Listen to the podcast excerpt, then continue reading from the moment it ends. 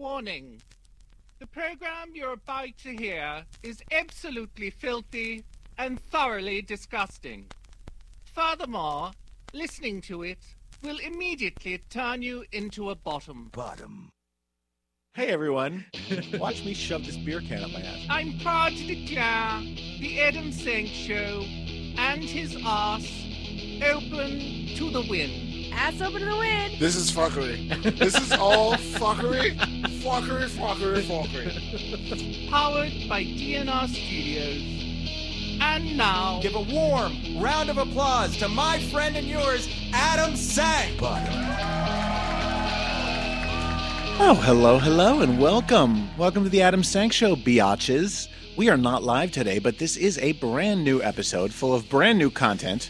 If you're listening at 11 a.m. Eastern on Saturday, April 2nd, 2022 at dnrstudios.com or the DNR Cast app, the only place to hear this podcast live and throughout the week that it first airs.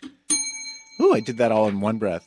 Leave us your ratings and reviews on Apple Podcasts. The reviews have been coming in fast and furious, and I could not be happier. Um, email me anything you want at adam at adamsank.com. Call and speak to us live on the Ass Hotline anytime. The number is 804 Talk Ass. That's 804 825 5277. I shouldn't say live, I should say anytime, period. And we will play your voicemail on the air. And when we're live, we'll talk to you on the air. Like the Adam Sank Show Facebook page, download the comedy albums, get your ass merch at adamsank.com. Please get vaccinated and boosted if you haven't already done so. I got a fourth booster this week uh, because I like to be extra careful. And here on the ass, we stand with Ukraine. And you should too. Our guest today is one of New York City's hottest drag queens. I've been a fan of her for years, and it turns out that Steve and and this drag queen went to college together. So Steve is responsible for this booking. It is the one and only Pixie Aventura. We'll be talking to her a little later. But first, speaking of Steve, it's time to introduce straight from Dutchess County, New York, everyone's favorite chubby chorizo, Steve Cesaro. Hi, everybody. It's so nice to be back in this warm, comfy studio. We were just here a week ago. You know what feels just like yesterday? Yes, you look very cute today. Steve is in a, a red flannel. He looks he's kind kind of a lumberjack thing happening. You know, I heard there'd be a really cute cubby bear um, here at the show, and I'm looking at that sadly empty chair. Yeah, we were supposed to have a, a, a- a little mini segment with a guest before Pixie, but he is not here. And um, Steve is bummed because Steve saw his picture and wanted to hop on that. And apparently, I'll just hop on my chair.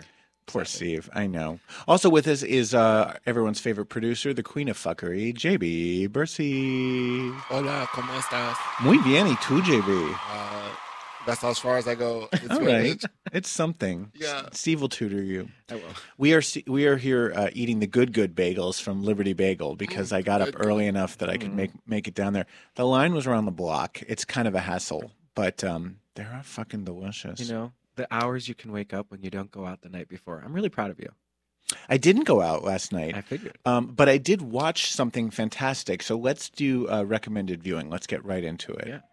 I hate this segment. Who gives a fuck what anyone else is watching on TV? This shit sucks. Thank you, Gail. Um, first of all, I want to re-recommend uh, Steve's recommendation from last week. I watched all of Bad Vegan on Netflix. It's really good. Uh, if you're into true crime, if you're into stuff having to do with cults and coercion, um, there's a sort of a mystery. It's just got everything. And what I like about it is you come away and you're not really 100% sure of like who the good guys and who the bad guys are. Like it's mostly sympathetic to this woman, Sarma, with a long last name that I can't pronounce. But at the same time, you come away with real questions about Sarma and, and exactly what she knew and what she was responsible for and not responsible for. So I love that shit. Bad Vegan. And then last night, I started the Andy Warhol Diaries. Oh, I heard that was really good. Fantastic. Also on Netflix. Um, I learned so much more about Andy Warhol. It is Hole, by the way. Warhol, because his name was Warhola. Just remind me that my cubby bear is not here today. Warhol is also Steve's Grindr headline. That hole has been to war and back. Oh. I thought it was hor- Horola. Ooh, I like it. Warhola. Horola. Warhola. No, Andy Warhol was is one of the most important artists of all time. Um, doesn't always get his due as an artist, and this is a very personal look at sort of the man behind the art. And um, I've I've watched one and a half episodes and then I got sleepy and had to go to bed. But I recommend that highly. Steve, Yeah. what are you watching? Read us a, a blurb that you printed out. so I'm actually going to recommend a musical which I really fought hard about not liking it, but I, I it was just enjoyable. It's called uh, MJ the Musical. It's currently on Broadway. Oh, It is not my husband's show, and I am troubled because of what Michael Jackson did to kids. Um, yes.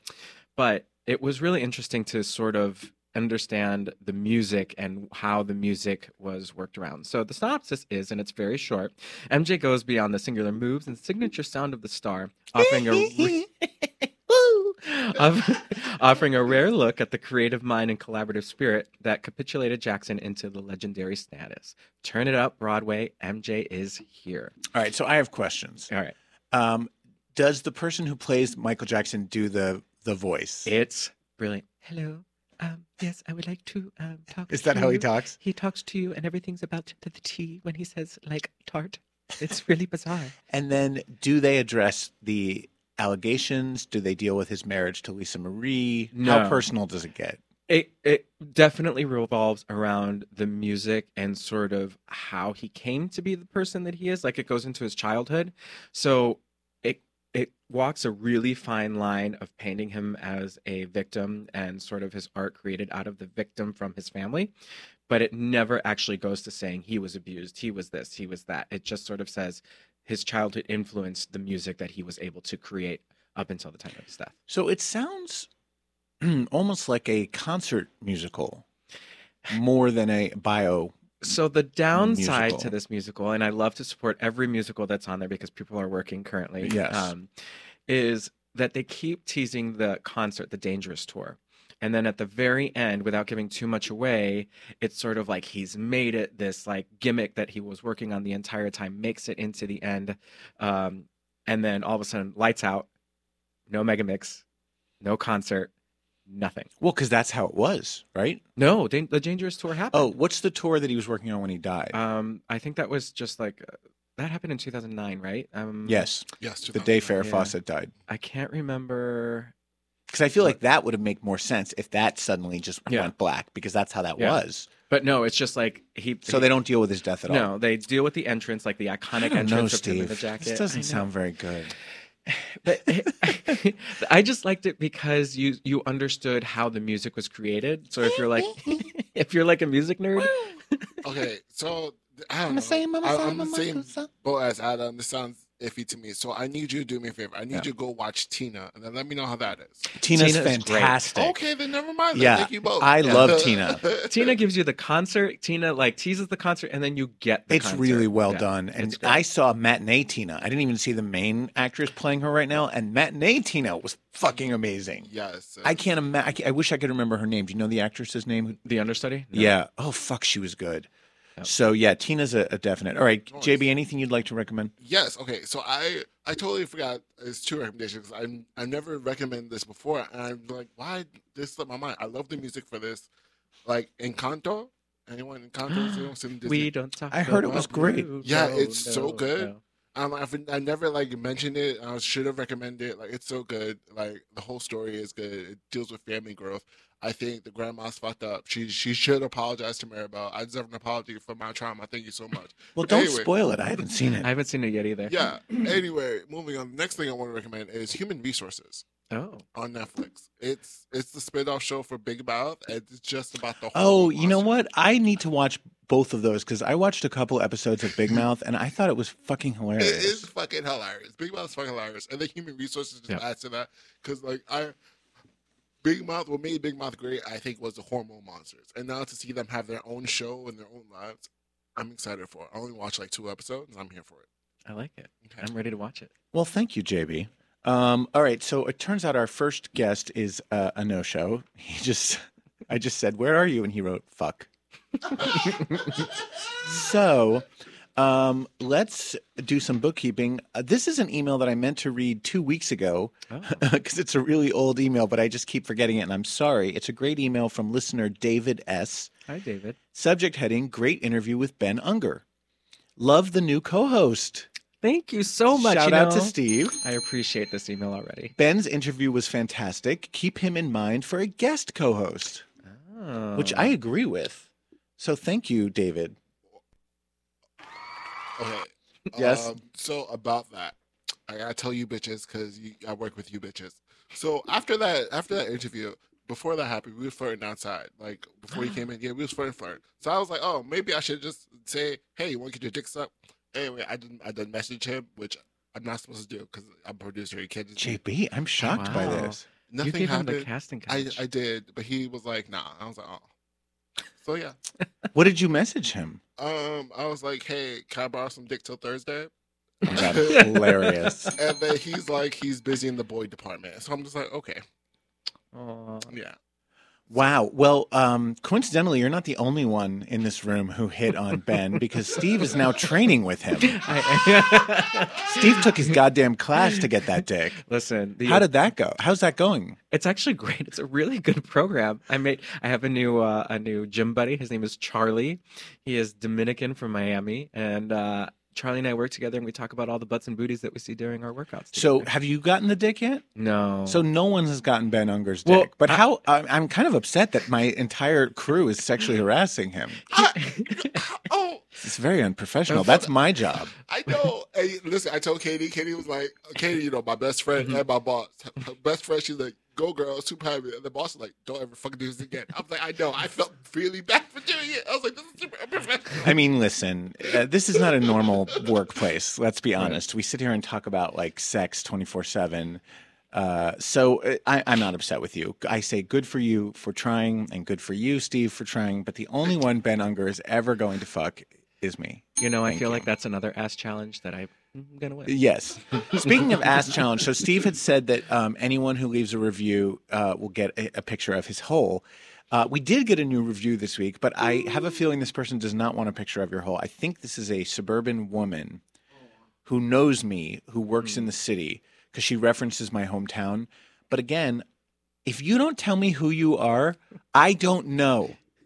I don't know who MWA NYC is. You got to give me more than that. But here's what MWA NYC said. And Steve, you are mentioned for the first time in a review. Thank you so much. This is a great day. I know. You know? Funny and informative. Five stars.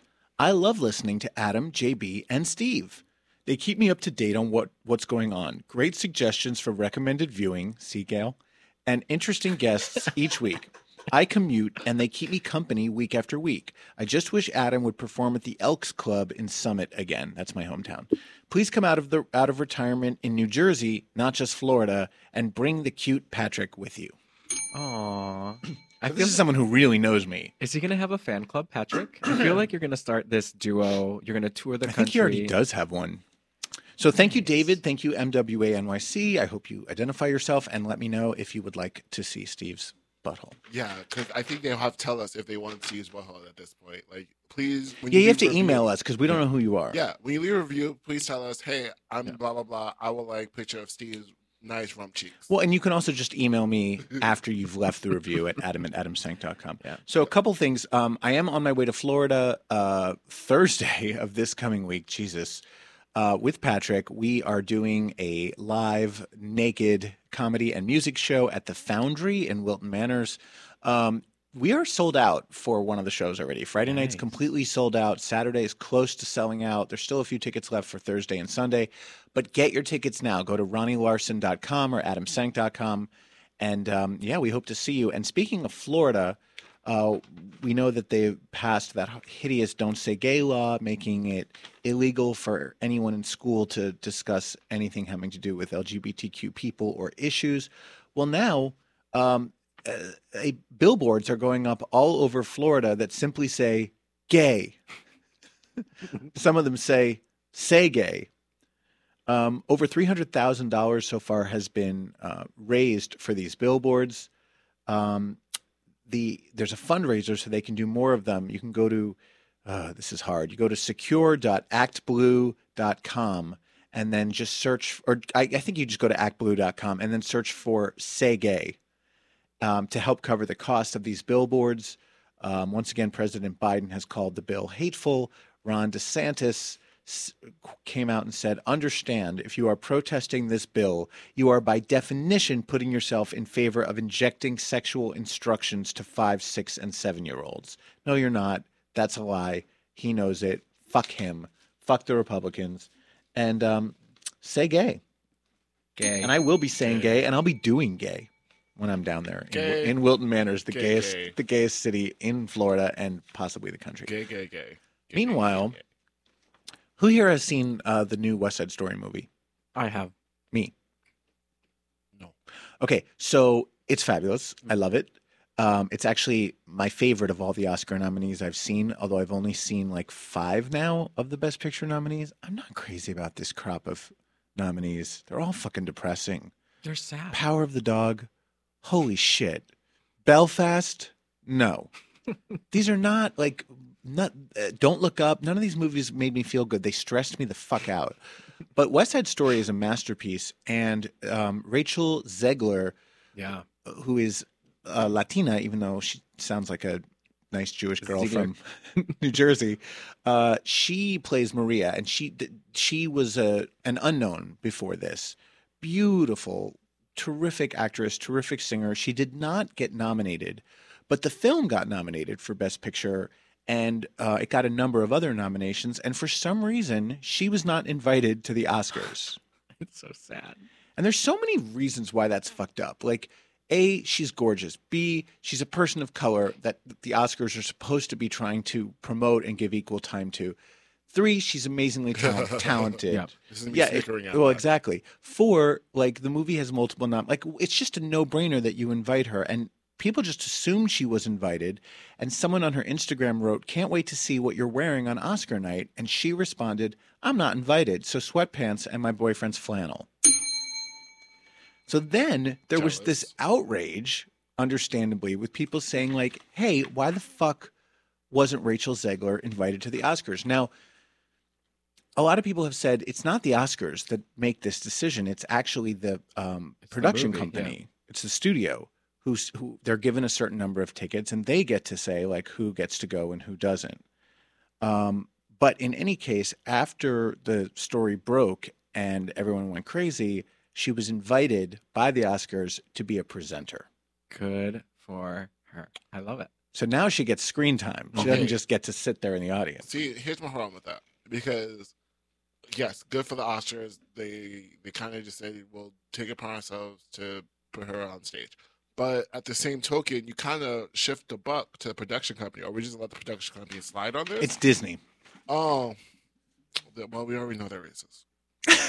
That's actually we true. love them anyway. That is that's exactly right. They're racist, and we love them anyway. Yeah. Um, yeah. Dis- I mean, listen. Walt, Walt Disney Disney. Walt Disney himself was an actual Nazi sympathizer. Like he Yeah. was a piece of shit. yeah. Song of the South. Have you ever heard of that, JB? Um, I, I wasn't that the super racist black cartoon. Yes. Yeah, yeah, yeah. I, I, I know, I know. And Pocahontas, I love Pocahontas. Like there are things, lots of things I can bring up. But Song of the South. They don't even like that's banned. No Yeah, one shows that anymore. Disney took that. They put that in the vault. vault. That's right. But Because anyway, so I look forward to seeing Rachel Zegler on the at the Oscars, and um, yeah, it's just it flabbergasts me that she was not invited. yeah, but fuck the production company, fuck Disney. I love you, Disney, but fuck you. If you're listening, you probably are. You're everywhere. Shade. Disney, if you're listening, you fucked up. Oh, Basically, every great. nominee and every presenter gets a ticket and then like a plus one. And then on top of that, the studio is given a certain allotment of tickets that they can just use however they want. And and some of the, she wasn't the only actor in a nominated film not to be invited, but it's just like it's a bad look. I would Yeah. give like if again if I was a production company, I would give my the main actors tickets to to Of the course. because this is their hard work. Of course, and it helps promote the movie. You Yeah. want her on the red carpet talking Yeah. about West Side Story. What were you going to say, Steve? I was going to say they could have at least extended an invitation to do the red carpet, that, which happens a lot on Broadway. People that can't get a ticket, you know, they'll go do the red carpet, they'll do their spiel, and then they'll go home. A lot of people actually prefer it because they say these award shows are incredibly boring. Yeah. So they could have at least done that and said, "I'll be on the red carpet," but I mean, really fucking up. Not even giving her a red carpet invite is kind of shitty. Well, all's well that ends well. Yeah, Uh, meanwhile, Kevin Spacey is someone we haven't talked about in a long time. I miss him. You do? I'm kidding. I sort of thought all of his pending, I, I didn't think he had any pending legal cases. I thought everything had sort of been settled or dismissed, but no. Uh, there is ongoing shit happening to Kevin Spacey. And he suffered a setback uh, this past week because a New York judge ordered him to notify former crew members that their identities and depositions could be publicly disclosed in an unrelated sexual assault case filed by actor Anthony Rapp. This is confusing. There are multiple lawsuits against him. One is the ongoing one by Anthony Rapp, who we know from Rent and now Star Trek Next Generation. He plays Wilson Cruz's love interest. Um, Anthony Rapp claims that when he was a child actor, uh, when he was 14, the 26 year old Spacey forced himself on him during a party and laid down on top of him. Um, and so he's been suing for sexual assault ever since uh, he came forward with that news in like 2020. Yes. But meanwhile, there are other crew members from House of Cards, Spacey's old show that was on Netflix, um, that claim that he sexually assaulted them. One former crew member testified that Spacey would say hello, greet them, shake their hand, and then pull their hand down to his crotch or touch their crotch. You know, I was thinking about this because, you know, I'm not the most appropriate person all the time, Steve. Really? And you and I were in the New York City Gay Men's Chorus together, and uh, there's a lot of like touching that goes on. Like you Yeah. see someone you know in the chorus, and you give them a big hug and you Right. grab their ass. You know, like I've done that a lot of times. People have done that to me. Um, hopefully, there's always an understanding with that Right. person that this is okay. Um, but I don't remember ever grabbing anyone's dick.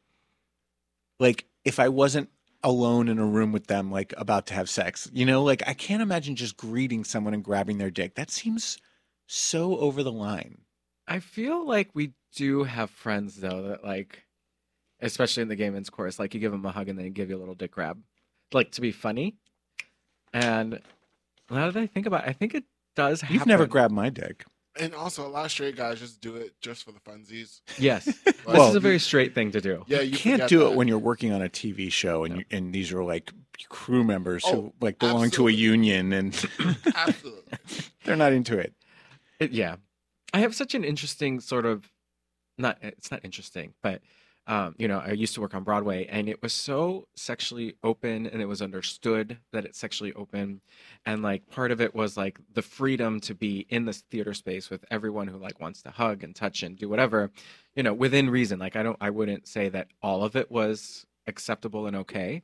But I would say a lot of it was that's part of the fun of being with this group of people is you get to be who you are whether that's you know a super touchy feely type person whether that's a person that doesn't you know appreciate that But- But we know from shit that went down in the chorus that we can't do that anymore. right and like it- there and it- has to be cons- like explicit consent before Right. you even hug someone. yeah and it's just to me it, it We've lost something. yes i feel I agree. i feel like gay you know gay guys but here's the problem, Steve, is Yeah. that there are also people in the chorus who would touch me and I didn't want them to touch me. there's also that you know, so Yeah. it's kind of that thing of like it's harassment when we're Yeah. not into them. Right. And it's not harassment when we are or when they're a close friend that we feel comfortable with. And and so it, y y y- if you're going to make a standard, then the standard has to apply to everyone. If you're harassing me, you better be hot, or else I'm pressing charges. or someone that I like. Yeah. You know, like there's nothing Steve could do to me or you could do to me that would like offend me. You know, I mean, I might say get your finger out of my asshole or something, but like I'm not going to sue you.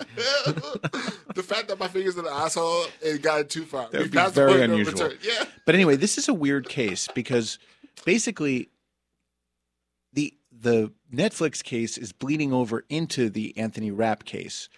So this judge said um so Anthony Rapp filed a motion to obtain the depositions of the former House of Cards crew members to use in his own lawsuit against the actor. So the judge wrote in his order all of these witnesses allegedly expressed concern directly or through counsel that they might suffer if their names and their involvement in the arbitration were to become public. Yeah. All allegedly received some assurances in that regard. He added that former crew members who testified against Spacey could file a petition to block Rapp's motion to disclose their identities no later than April 3rd. According to the arbitration peti- petition, more than 20 depositions from House of Cards crew members were conducted over several months. So basically, Spacey's going to be in litigation for a long time. And um, his career is ruined, and all of this could have been avoided probably if he had just come out Yeah. as a young actor Just let it go. And not been so repressed that he felt Yeah. like he had to like grab people in order to get a, a, a little Yeah. thrill. But Well- maybe he's just a creep. Who knows? Probably.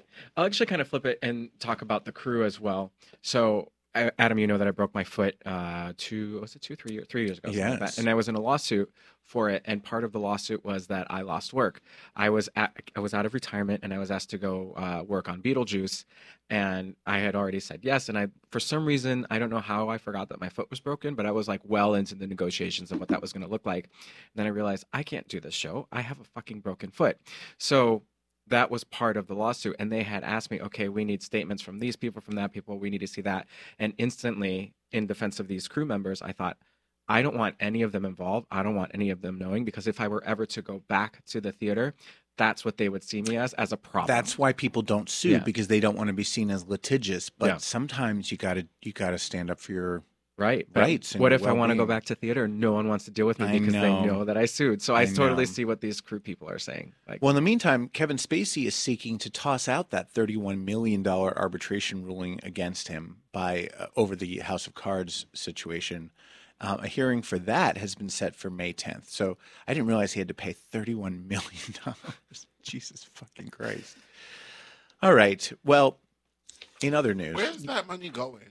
Like it goes you- to the crew members and to the lawyers. A lot of it goes to the lawyers. Okay, sure. Why? What do you mean? I cause like okay, so thirty-one million dollars, right? Let's say it does go, but honestly, what's going to the crew members is probably two tw- twenty grand. No, that. more than that. I don't know. You don't. I bet they're each getting at least half a million, maybe even a million. So this just seems dirty and seedy, and all money, all the money just goes to lawyers. A lot of it does. It's so there's a law that lawyers can only paid, get paid a certain amount of a lawsuit, and it's one third. So whatever you win, the lawyer automatically keeps one third and no more. Okay. Yeah, it's actually kind of nice that that's made into law. Is that the Erin Brockovich law? I don't know, could be. Thank you, Aaron. Meanwhile, in North Carolina, a family abandoned their dog, brought him to a shelter, and gave him up because they thought he was gay. Is that lady? The animal, no, that's a sound effect I got off of No, I'm YouTube. just kidding. But I tried to find the gayest sounding bark that I uh-huh. could. Does it have a lisp? Sorry, I'll shut up. You're terrible, Muriel. I mean, I can't do a gay bark. I can do a gay roar. Woof. Roar. The animal in It's question hard is. to believe that Mint Mobile What can the be fuck good. is that? Is that an ad for another show? The animal in question is a dog called Fezco. The shelter believes he's four to five years old and weighs 50 pounds.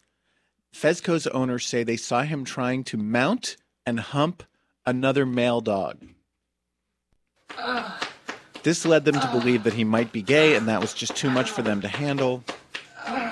So they dropped him off at this protective animal protective services in Charlotte, and then the shelter uh, posted his picture and the story and said they were looking for someone to adopt this poor gay dog. Uh, same-sex behavior has been observed in over 1,500 animal species, including dogs. Some animals, like penguins, have uh, been seen to form long-lasting same-sex pairings and raised adopted chicks together. Among male giraffes, we've talked about this, same sex behavior is more commonly observed than opposite sex behavior.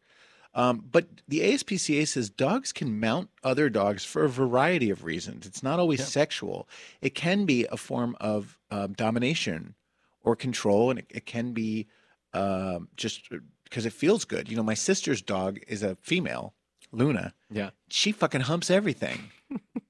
She's I'm not, sorry, she's not actually rubbing anything against Yeah. you. She just grabs your leg and starts doing that humping motion. Anyway, the good news is Fezco has been adopted and his name has been changed to Oscar. Well, with a name like Fezco. Fe- exactly. Hello, my name is Fezco. I'm a gay dog. Arf, arf. The couple said they renamed Fezco Oscar after the Irish poet and playwright Oscar Wilde, who of course was gay. Um, the family said they felt an immediate connection to Oscar, the new family, and his story because they have also faced discrimination. This was, uh, I guess, a gay couple that adopted him. Um, they said that his previous owners were not only bigoted, but apparently pretty bad at taking care of him.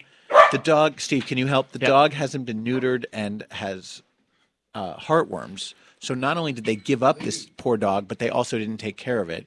But the good news is Oscar is with a happy, fa- uh, happy gay family and safe, and no longer has to walk around with the name Fezco. I kind of want to keep the name though, just because you can say Fezco.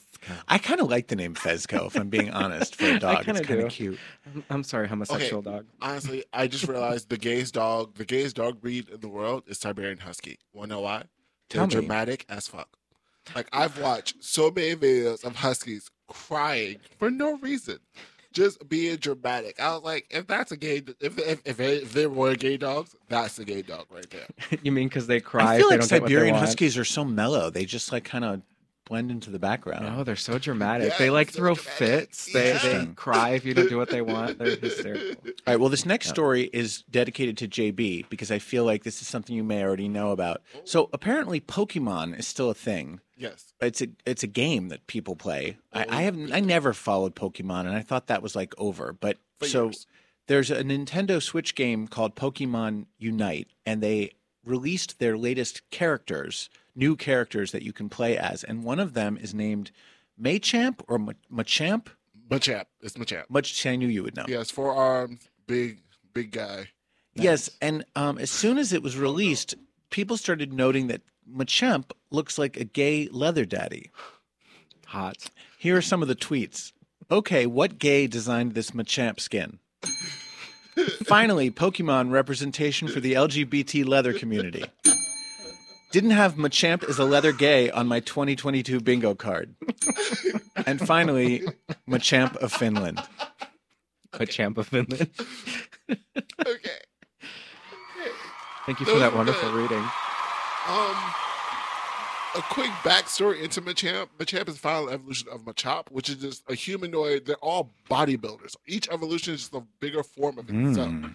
Yeah, so I'm like, I'm, it's. I'm surprised it took them this long to turn Machamp into a gay daddy, into a gay leather daddy, because it was already there.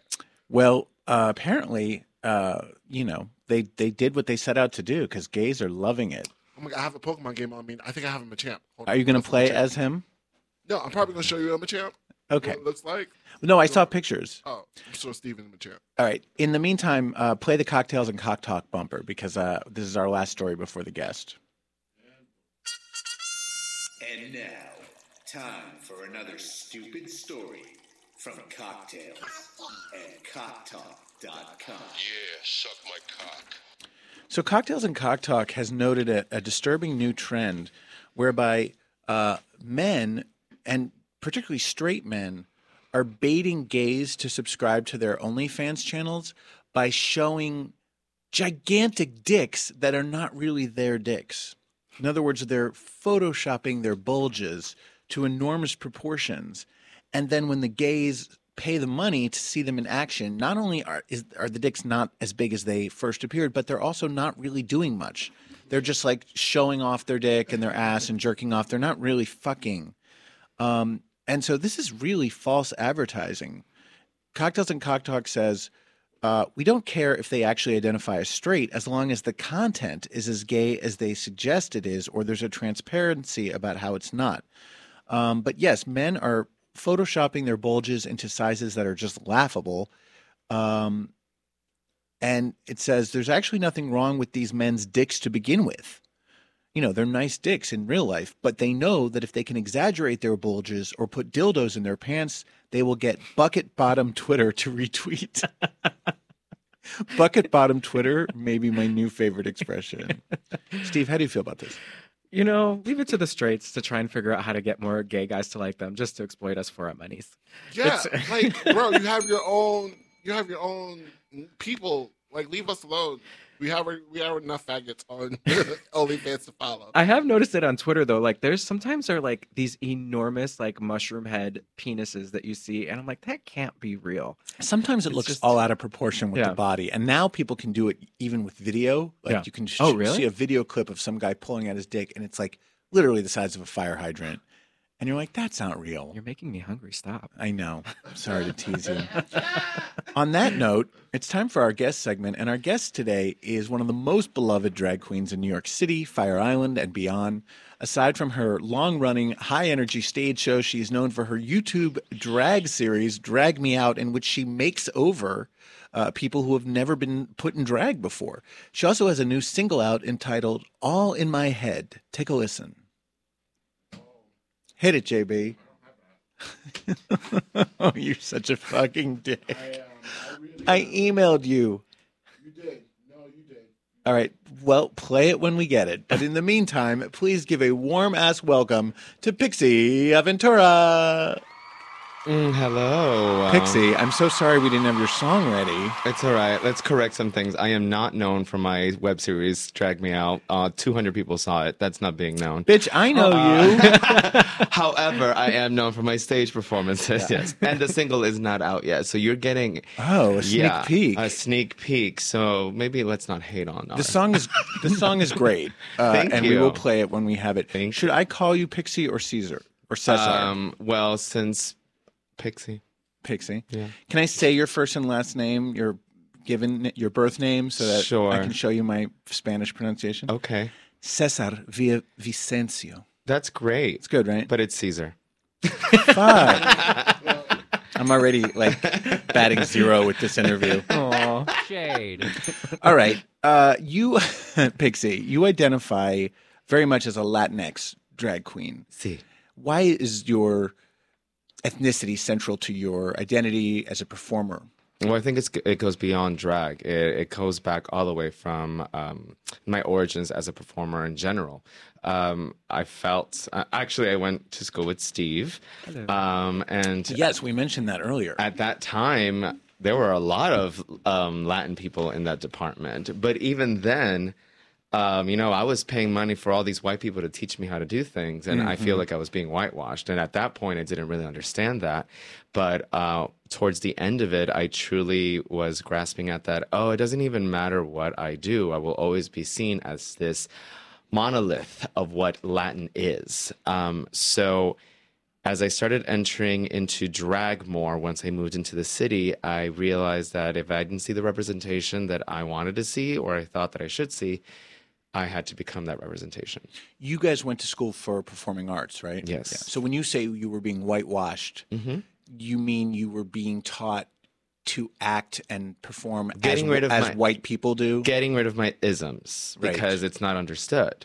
right. When in fact it makes me unique. And, you know, like everybody always says, be yourself. But in reality, they don't know how to teach you when they don't have those references. So Right. it's just like, well, we don't understand that. So this is what works. And I understood that and I accepted that until I was just like, wait a minute, I'm not, I didn't feel like myself anymore. Right. They Yeah. even took away the way that we talked. We had four years of accent reduction so that we could sound more Pacific Northwest, right? Now here's the thing. There there's both sides to that because there is the neutralizing of yourself so you can enter into different characters and roles, understandably. Right. But it was also never celebrated to bring in what you had to offer and what your background was. Right. And also, that isn't done very much to white actors. You know, Al Pacino always sounds like Al Pacino. Right. Christopher Walken always sounds like Christopher Walken. No one says like, "Hey, you sound weird. Yeah. We have to change your voice." They just kind of accept it and they create their own Yeah. persona. And Mm-hmm. so, why shouldn't Latinx people and, and people with other kinds of dialects and accents Mm-hmm. be able to do the same? Uh, we should tell listeners that you are Bianca Del Rio's drag granddaughter, Sure. correct? Yeah. She's your drag grandmother. There's a story beyond that. Please tell us. Okay, so uh, if you don't know about drag communities or the ballroom communities, um, there are basically families formed from not from a chosen group of people. When I moved into the city, uh, I wasn't really pursuing drag. That I had left it in college, but I met Bianca Del Rio early on, and as a joke one day, I was like, Bianca. Uh, can you be my drag mom? She was like, "Fuck you, faggot! I don't do that shit."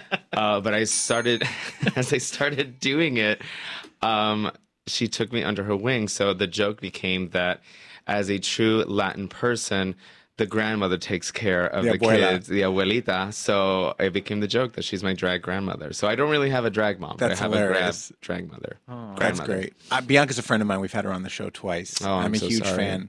No, she's she's always been a great guest, and also, as you know, an actually lovely, An incredible kind person. An incredible person. So, what did you learn from her?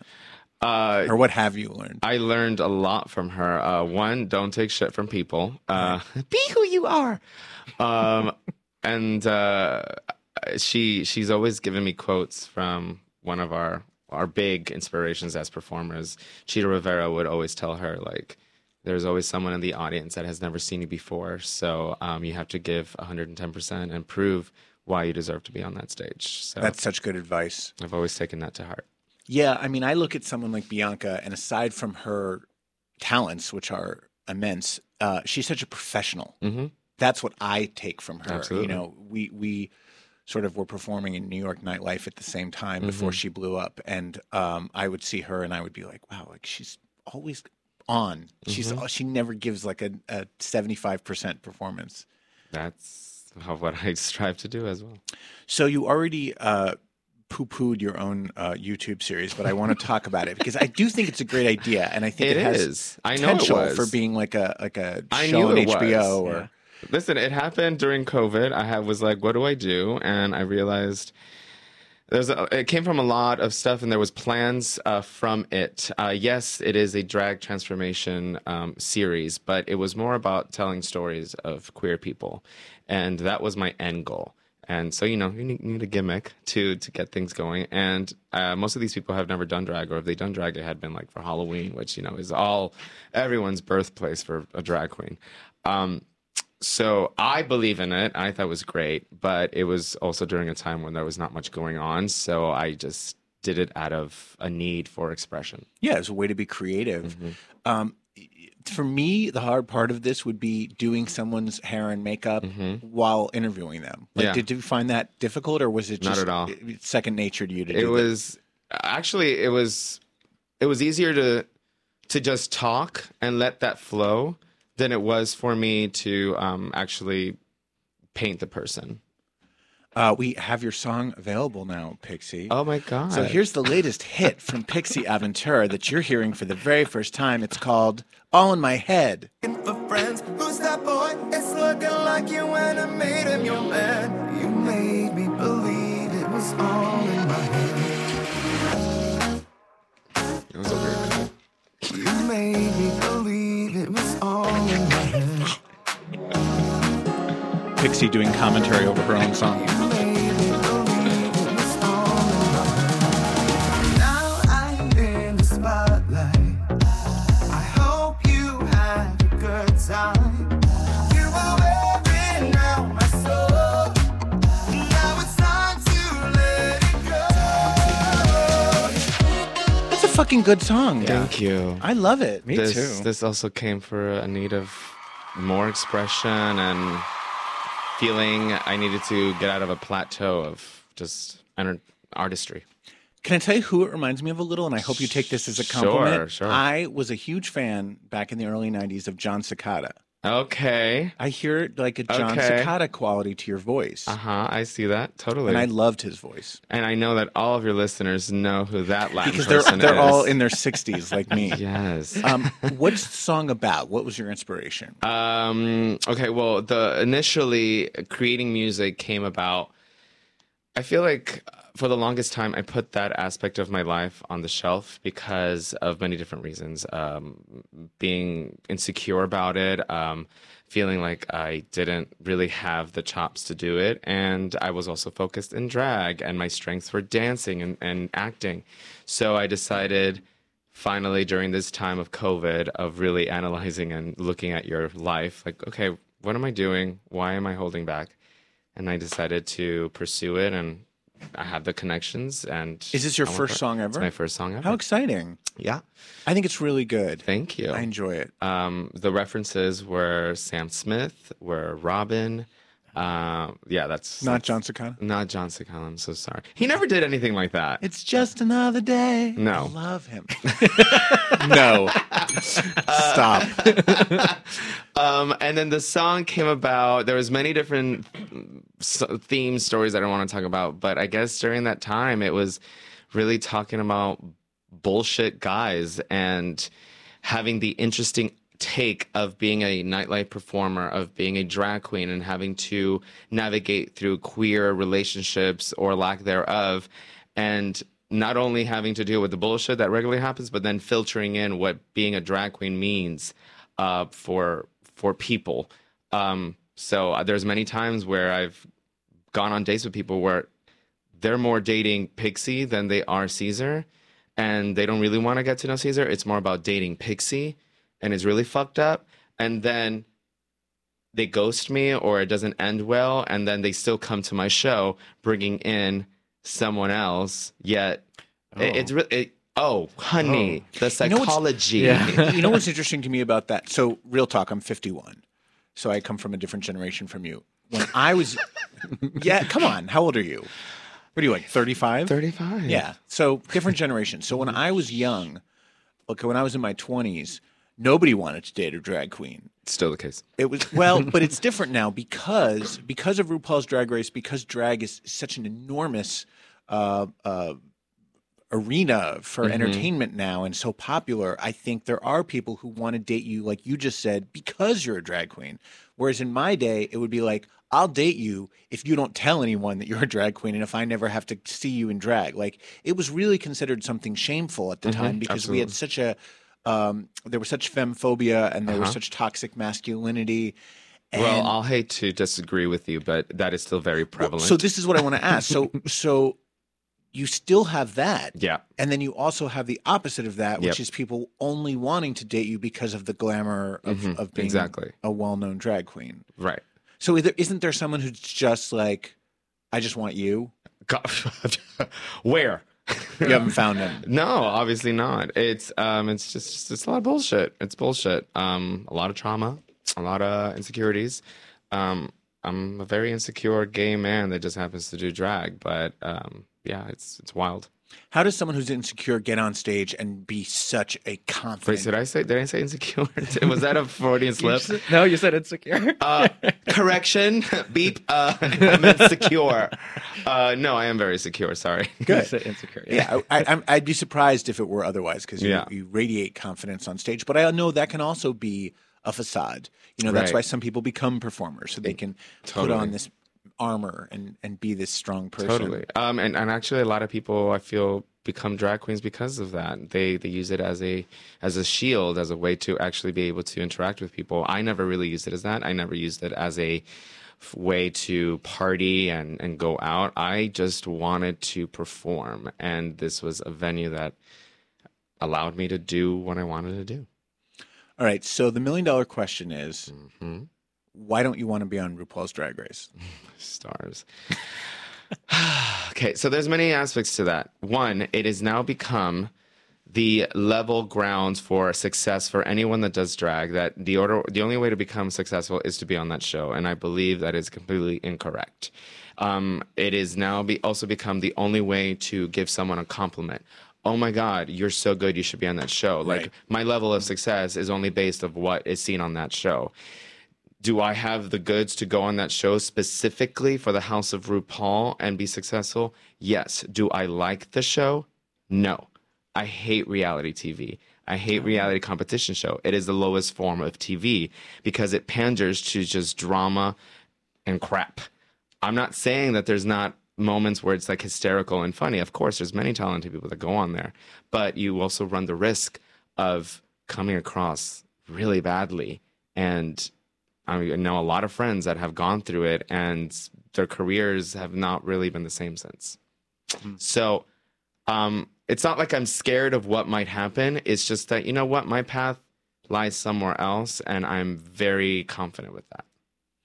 I mean, that all makes sense to me. I guess uh, cynically, I feel like if it were me, I would just try to get on it because your your you know your quote goes way up, and suddenly you're you're working all over the country more than you would be now, perhaps, or you would have you know infinite numbers of more followers, which is more earning. Like I would just be thinking about the dollar signs and think like, Mm. well, Wow. if I can do this, why not? But As I we also, all know, money is happiness. it's not. You're right. You're right. That's why I'm saying it's cynical to, Yeah. to think this way. And I, I respect you as an artist for sort of saying, like, this isn't for me. Like, I don't, that's not the most important thing to me. Yeah. But I think a lot of, I think you're a rare individual in that sense.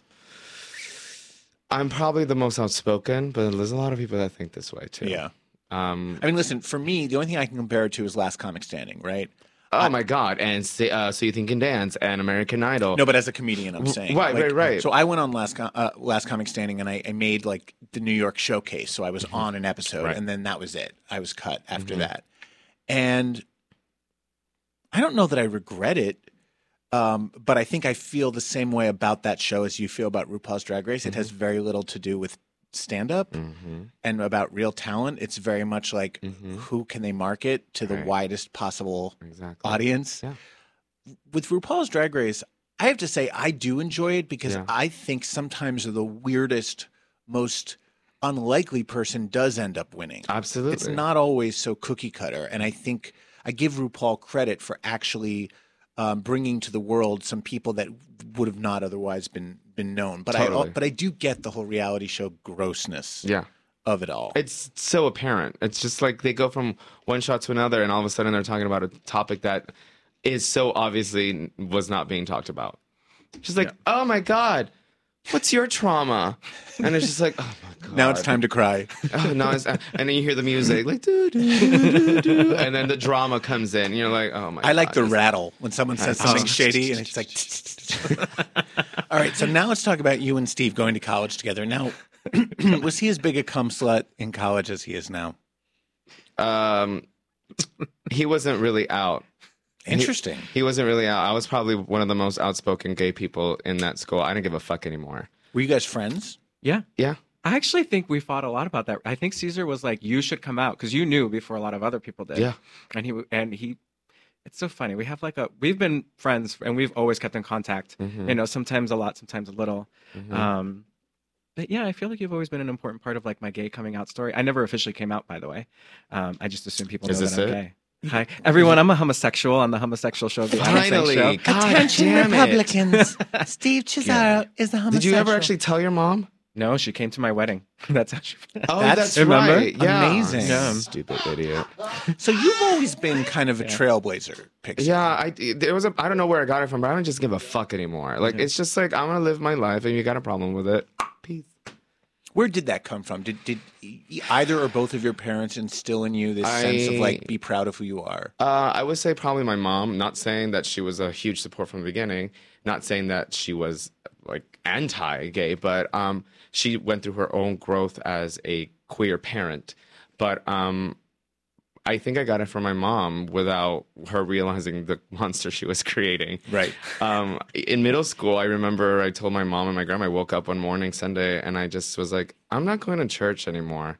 And they were upset and livid. And they're like, why? And I'm like, can you tell me a reason why I have to go to church? Like an actual concrete reason? Right. And they were just like, besides the, because you have to. And it's just like, why? Why do I have to go and tell a stranger my sins and to hear these stories, these fairy tales? It's why am I going? Right. By the way, I'm not like anti-religious. No, but I know what you're saying. It didn't mean anything to you. It didn't mean anything to me. So why am I waking up early from my hard schedule and to go to these things? Were you like a badass in, in high school? Like, did you hang out with like, you know, the the the smokers and the? No, I went to performing arts high school, baby. Oh, okay. So, uh, so you know Glee. the, the He was kids- Lea Michele. No, no, no, no, no, no, no. The kids from Glee would have been the nerds because we had talent. Uh, we went. I went to New World School of the Arts. Shade. Um, it's not shade, but we saw their dancing. no, but it was incredible. It, it was such an amazing place to be at. It actually, uh, Ellery Brown is was my principal, and she's the mother of the the new senator that is potentially going to be. Yeah, she is the principal. That's the mom Wait, of who? of Ketanji. Oh, fantastic! Yeah. She will be. She will She be. will be she will be. But Yeah. her mother was my principal. That's fucking amazing. Yeah, and she was incredible. All right, Caesar slash Pixie. In the time remaining, it is time to play everyone's favorite quiz show. Ask me no questions. Ask me no questions. Ask me no questions. Yeah. Have you ever had sex in drag? Once Well, In what sense? What would you do? Did you get fucked sex. Yeah. with the with the gown on? Uh, not a gown, but yes, it was in Ohio actually. Um, How it was that for you? It was the most uncomfortable fucking thing. I like, think I'm so. an incredible actress. That that is an acting. Why did you do it? I don't know. It was just like, why the fuck not? Let me see. And this like uh, this go-go dancer from Havana. Uh, remember that club? Say no more. His name was Big Willie. He was five four, and he made up for it. Oh. But it was, it was just like once it was done, I was like, okay, well, that was done. That'll never happen again. Yeah, I was like, Picked your wig up and left. What's the weirdest thing one of your fans has ever done or said to you? Uh, I think I don't know if it's weird. It's just awkward. It's just when people give you compliments, it can never just be a compliment. It's almost got to be like tearing somebody else down. Mm-hmm. Um, that's always really weird because it's just kind of like I don't know you like that. That's my friend, and as much as like I agree with you, uh, it's not your place. right, right. Yeah, in stand up, it's always it's always a back backhand compliment. It's always like, right. I saw you a couple years ago and didn't think you were really funny, but you were great tonight. It's like Right. just leave the first part out. Or or it's like the um, I never really liked drag until I came, and I'm just kind of like, uh, how am I supposed to take that? Right. Like, thanks. People I'm- are so stupid. I'm a clown. Describe your worst gig ever. Ooh, uh, this was a favor for um, uh, for a friend of mine that worked at the bar, and it was this uh, carnival night at this Brazilian party. It was a straight party, and they wanted a Carmen Miranda. So I came in and I did the Carmen Miranda, and I truly felt, which is why I don't do straight parties anymore. I truly felt like that clown at at the kids' party, but the kids didn't want a clown there Right. and they would just stare at me and walk away from me. It was supposed to be like taking pictures, and then the promoter or whatever she was, uh, she came up to me after and she was like, when I was done after three hours, she was like, um. You know, the general manager didn't really like your wig, so we're only going to pay you a third of it. And I was like, Oh What? my yeah. god! And I was like, what? I was like, no, you're going to pay me my rate. Like, we were actually going to let you go. But I was like, I'm Carmen Miranda. I have to have a headpiece, not a fucking big wig. It was just them, like, and real- you appar- and you wore the traditional Honey, Carmen Miranda with the fruit and the. it was a recreation. So did you get the money? Oh, absolutely. I was like, I will call the police. You are playing with the wrong one. And Good it's just you. like, that's they- such bullshit, man. absolutely. How meaty is your tuck? It's not. It gets an applause. Okay, mine neither. Um, what's your favorite song to lip sync to?